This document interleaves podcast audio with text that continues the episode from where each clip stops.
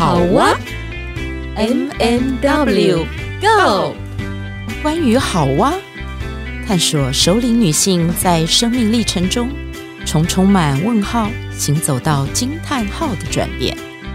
你的好哇又是什么呢？M M W Go。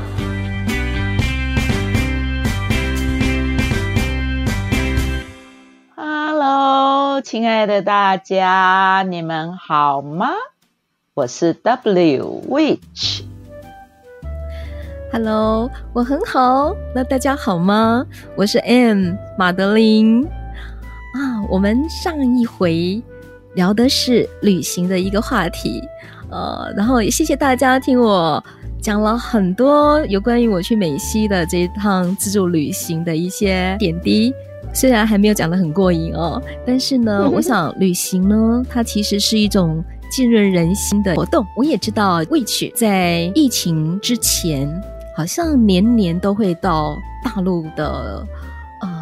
武夷山吧，我记得我印象如果没有失误的话啊，常到武夷山去旅行。呃，那这个旅行当中可能也有他呃这个跟工作呃跟或者是授课有连结，那甚至跟他先生的一些推展的活动也有一些关系哦。所以也很好奇，那也想要请 Witch 来跟我们聊一聊为什么。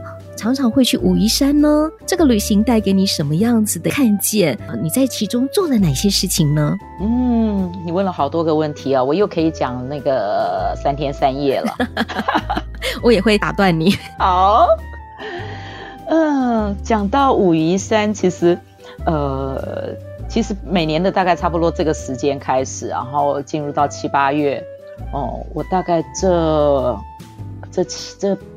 将近十年间吧，我大概七八月都是我在跟先生到武夷山的时间。嗯，那为什么会做这件事情呢？最主要是因为我先生是做茶文化的研究跟推广的人，然后他主要的呃工作，现在主要的工作是他呃做这个研究是为了要出他的第三本书，哦、然后书名要剧透一下。书名就叫做武那个武夷山嘛，武夷山是由呃岩石堆积起来的，书就叫做岩韵，岩就是那个岩石的岩，嗯，韵是韵味的韵，是什么样子的一个内容？可以稍微再剧透一下吗？好奇。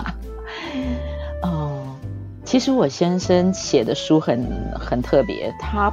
因为他是做，我说他是做研究的人，所以他的每一本书都有一点像百科全书。嗯，他大概平均就是，这是他的第三本。那前面两本书呢，算算一下时间，大概平均就是十年，他会写一本书。哇 Wow，然后是哎对，所以他的他的书长起来哈，呃，我我有我常常开玩笑，他的第一本书出来的时候是精装本嘛，然后大概。单单独那本书就重将近两公斤，哎，然后我就跟他说，我我那时候真的不知道这些书，因为我们是自己自己写书、自己印书、自己出版，嗯、就我没有经过出版社独立出版，对，我就是他的编辑，呃，你也是他老板。这个好，这个好，我也知道是不是？对，大声说，对。然后我们那时候就开玩笑说：“哎，这书看起来可以拿来当枕头，然后哈，这么这么扎实，这么硬哦。如果没有卖出去，我就把它铺在床那个床板上，然后再铺个被子，它就是我的床垫。太硬了吧？好坏哦，对不对？我真的很很很过分。可是那个时候真的是我。”我我不知道说，嗯，我不知道我们的就是所谓的市场在哪里，因为他本来就不是写畅所谓的那种可以畅销的这种书，嗯嗯，因为做研究的人其实他他写的书就像是百科全书一样，但是他书里面很多的故事，然后，嗯，我我自己其实很感动，我我一定要讲这个武夷山的旅行，我觉得我要从为什么从我先生开始讲起，是因为哦。我记得前几集我们曾经谈过，就是台湾，我接触到台湾阿朗伊古道的时候，遇到一群热爱土地的人。那我在我我家里面，其实我先生就是那个我自己很感动，他是一个热爱土地的人。嗯，他对土地的，就是对自己生长的地方，然后还有他对于茶，我们喝的茶，嗯，他对于茶的那个热情，其实我觉得胜过于许许多多的爱茶人。嗯哼，然后他在做的事情就是他会深入这个茶的产地，他会深入这个茶的故乡，然后他会实地在这个产地当中来来去去，来来去去无数回，然后他的每一次的走访，他就会接触到当地的呃种茶的人，嗯，然后当地卖茶的人。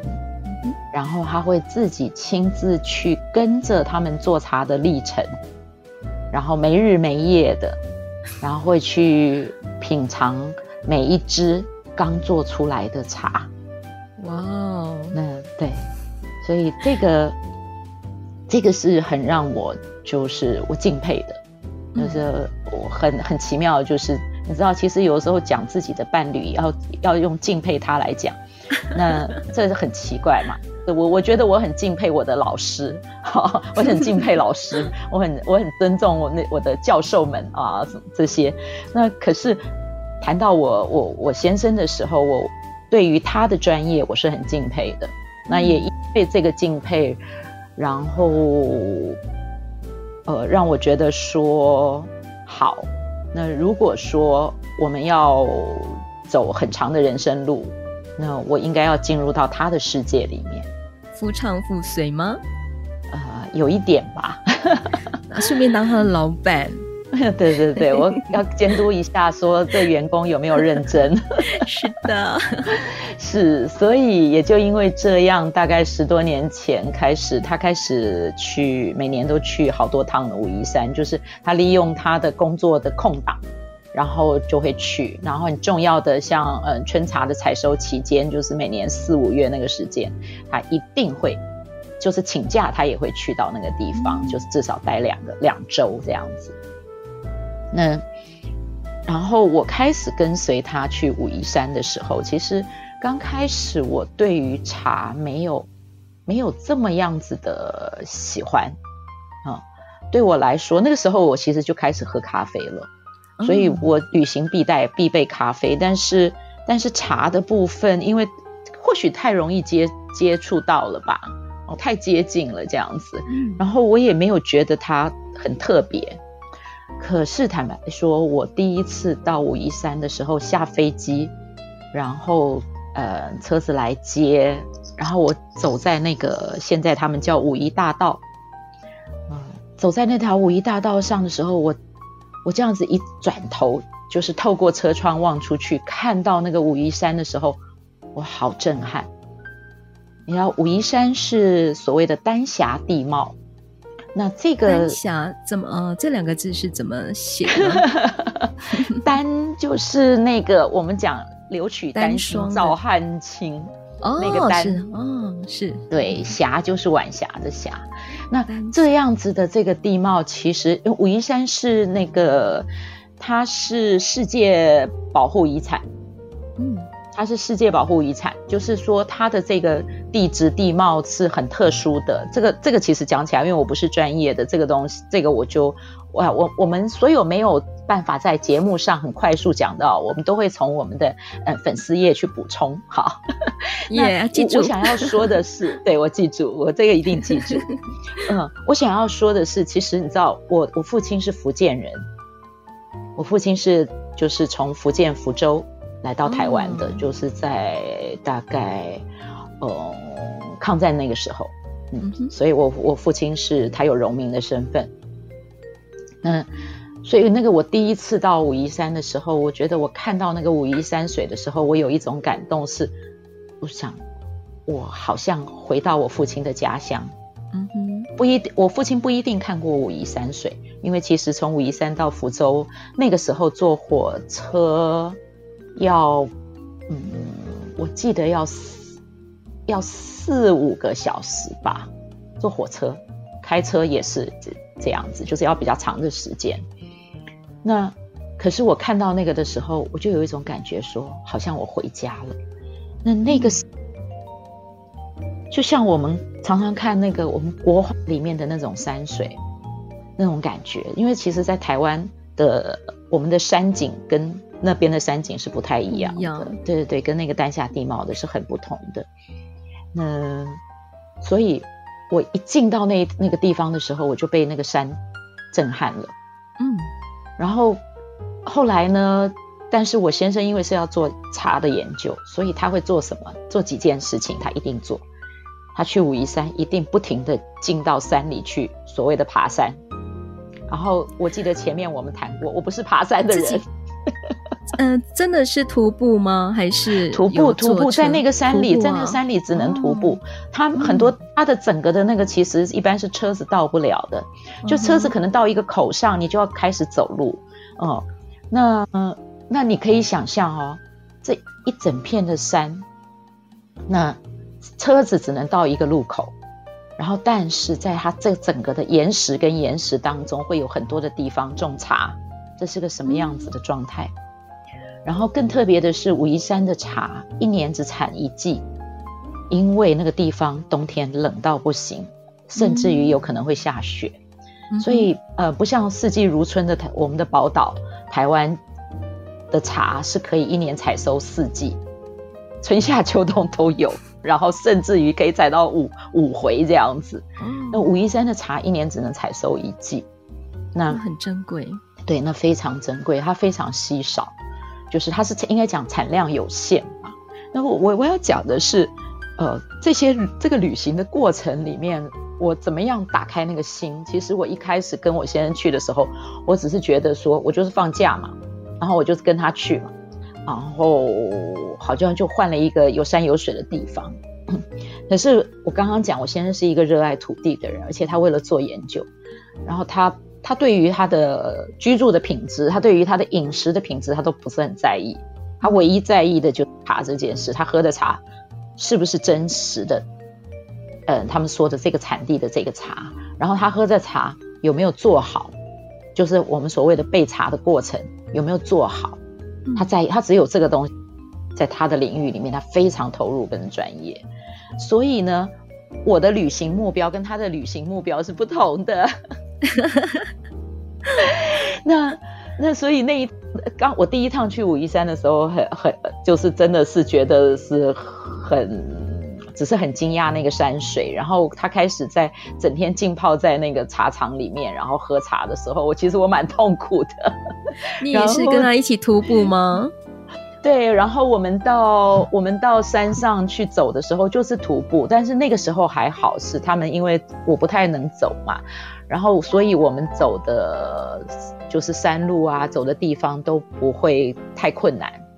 那因为他平常的时候，他自己去的时候，他就会，他可以在，他可以在山里面待一整天，就是他就请茶农送他到那个入口处，然后他自己就带了几颗馒头，然后带了一一一罐水，然后就进去里面走一整天，他就跟他们约下傍晚要太阳下山的时候，在那个同样的地方等他，嗯，就这样子，他是他是这样走，但是他带我不敢这样走。对，那那那个那个旅行的过程里面，我其实还有一个很特别的事。我们后来很多年，这这讲十年左右的旅行，我大部分的时间到武夷山都住在一个，就是武夷山那个最靠近景区的山脚下的青年旅社。嗯，还一个一个村落。好，那那个村村落有个好美的名字，叫兰汤，兰花的兰。嗯汤哦，汤就是我们喝的那个汤汤兰汤，它是有温泉吗？还是 没有没有的没有？对对对，就很很特别。那因为它就在武夷山脚下，所以我们住的地方，你只要每天一走出来，你就可以看到那个就是那个丹霞地貌的那个山，那个那个那个山是跟那个景。然后然后很长的，就是如果我觉得那个地方很美的时候是下雨或者是起云雾的时候。那个山就是整个被云雾这样包围着，哦、呃，有一阵子我们去住的时候是住在茶园里面，就是住在那个青年旅社的掌柜的他的他自己住的地方，因为他们的青年旅社住满人了，他就把他住的地方让给我们住，他住的地方就住在更靠近那个那个山了。然后就在那个茶园当中，然后有房就茶农住的家里，那个那个其实它也是山脚下，但是那个那个茶农家的背后就整片的就是茶园，然后再再过去就是山。然后我就常常是，啊、对我常常起来的时候，你知道，呃，我们很我们很喜欢有一个诗人，台湾的那个那个诗人叫管管，记得吗？嗯，知道。嗯，对。然后那个大家都好像会叫他老顽童嘛，这样子。然后那管管有一首诗，然后这个诗句非常的传神。他说：“我我一推推开窗，就跟山撞个满怀。”哦。很可爱吧？啊，对对对，形容哎，对，所以你看这个这个旅行跟那个这个诗人的那个那个诗句其实是可以结合的。对，那幸好幸好是呃有这样子的一个山景啊什么的，让我让我自己在那个当中还蛮享受的。可是实际上，其实因为住的。住的那个时候住刚开始我们去住青年旅社的时候，很靠近那个山嘛。然后我不晓得是不是，后来我知道，据说我那个是一种水土不服，会过敏。就是我我整个身上会，尤其是那个腿会被，只要被虫子咬到，我就会整个腿肿起来，变成一个大的硬块。然后再足肿那一种反应吗？嗯，不是诶，它就是被咬的地方开始慢慢的扩散，然后就肿，嗯、然后变成硬。嗯很硬，然后会痛，会痒跟会痛，嗯、然后它要四十八小时，它就会自然消退，你擦什么药都没有用啊！真的好特别。对，那严重的话可能要去打抗抗过敏针，这是我后来才知道的。嗯，嗯，那那所以那个那个前面我大概去前面两三年去，每年都这样子，嗯，然后一直到三年之后，我就发现，哎，慢慢的。我可能我也开始习惯了那个地方的水土吧，然后对对对对，我就开始那个从水土不服，就慢慢的那个状态就减减轻了这样子。嗯，然后呢，呃，谈到那个心情吧，我我还有那个呃，我不是住青年旅社吗？那个青青年旅社也给我带来很大很大的一个很不同的一个视野。因为青年旅社里面大的朋友，大部分其实他，我后来发现哦，在那个青年旅社的朋友，他不一定是他没有他的经济不不足哦。其实有一部分的人是真的是因为经济的关系选择这个青年旅社，可是里面有很多住那个青年旅社的人，是因为他们喜欢那个青年旅社的氛围而来，然后他们喜欢那个靠近山的地方，然后还有很多外外国人哦。对，也是来找茬的吗？他们就是来旅行的啊，他就是来旅行的。然后武夷山就是我刚刚讲，它是世界文化遗址的遗产，嗯、然后所以其实它是很有名的。然后呢，有些当然有很多数的人是喜欢茶。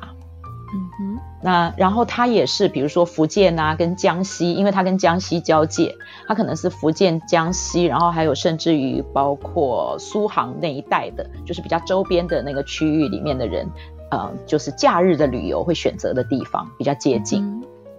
有没有哪一件事情，或者是哪一个触动，是你在青年旅社住宿的时候啊？呃，让你是印象很深刻，或者是让你觉得哇，真的是余韵犹存的一件事情呢？对，你知道，其实我很怕冷，你知道吗？然后，但有一年，因为呃，当地的呃，就是呃，茶农邀约。我先生必须要去帮他们规划，协助他们规划一栋老房子，怎么样变成一个，嗯，他可以使用，然后可以拿来，嗯，同时做茶，然后又可以招待呃宾客的地方，这样子。所以有一年冬天，我们就去那里。那那一次的经验，因为哇，我真的非常非常怕冷。然后那一次哦，在那边哦，你知道吗？很冷的时候，可是你知道，我我们我们这种人其实都是半夜不睡觉的，就是晚上很晚了，夜深人静的时候，知道，然后就开始喝茶。我们都是在夜深人静的时候喝茶。然后呢，有的时候他们还会做一件事情，就是这么冷的冬天，他就会说我们来泡脚。他就一个人一个桶子，用茶叶泡脚吗？对，你知道吗？他们会把就是喝过的那个茶叶茶渣拿出来，丢在那个、oh. 那个那个那个热水里面，这样子，oh, oh, oh. 然后然后再丢一点盐巴下去。哎，不错耶，不 错不错，所以就会有那个味道。但是我要说的是，oh. 其实那个时候，因为冬天他们就会常常都会起起那个炉嘛。然后他们就用起炭火，用起炭火，然后就那个时候，呃，冬天，然后因为有的时候就是，呃，那个你喉咙会有一点，有一点干呐，或者有时候会容易咳嗽啊，不不太那个，然后所以有一天哦，我特别记得，就是他们说，那个师母，你你那个喉咙不太好哈，那呃，我们来烤橘子。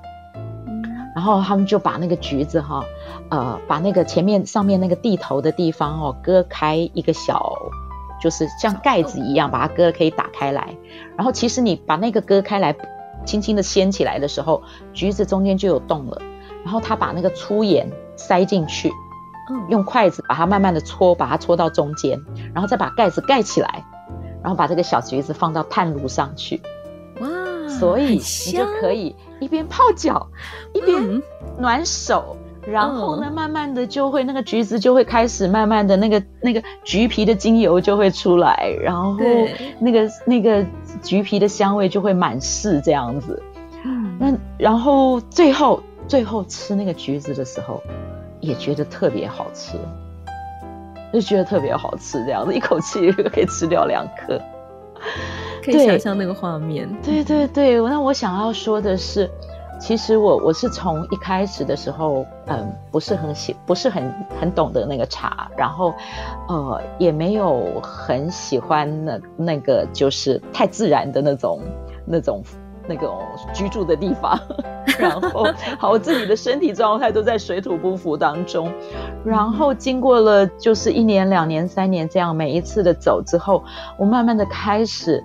明白为什么那个地方冬天这么冷，然后，然后它只有那个那个春夏的那个季节是是是这样子一个比较适合的地方，然后可是大家会这么喜欢，然后呃我先生会因为那个想要做那个茶的研究，然后那样的投入，呃其实我要说，我告诉你，武夷山的岩茶真的。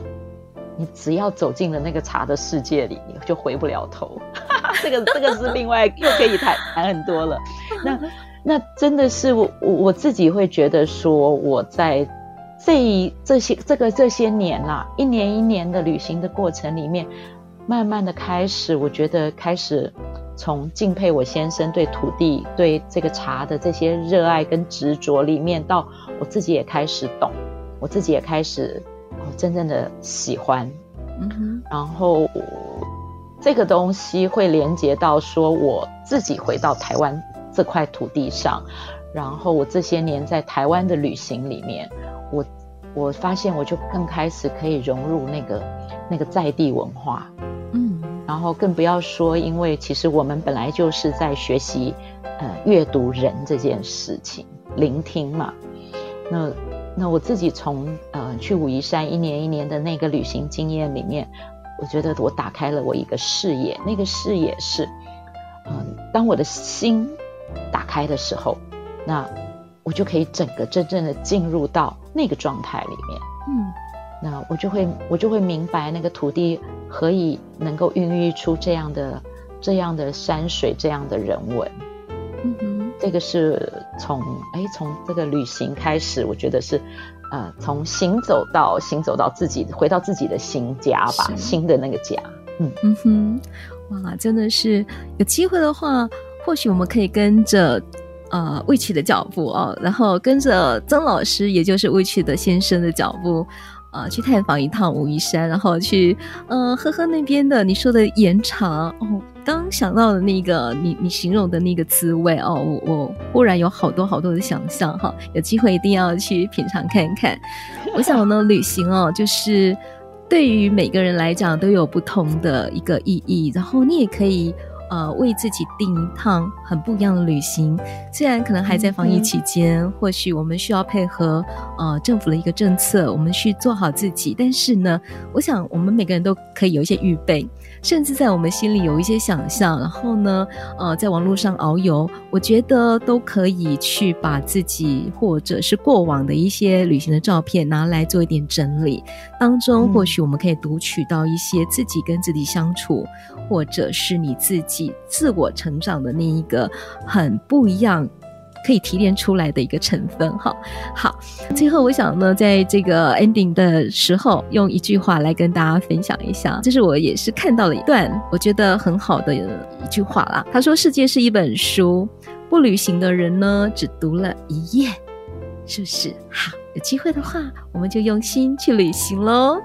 那我们就下回再继续来聊，下回见啦。嗯，拜拜，拜拜。”